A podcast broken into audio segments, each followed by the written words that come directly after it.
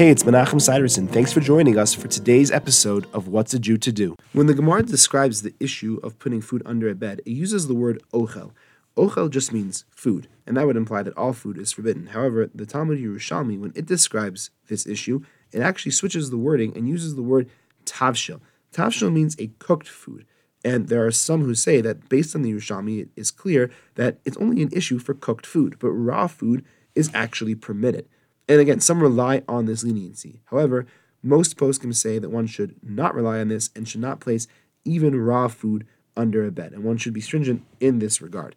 There are some who say that even if we're going to prohibit raw food, it's only raw food that is edible. But raw food that is inedible, an example that is given by Rav Gross is coffee.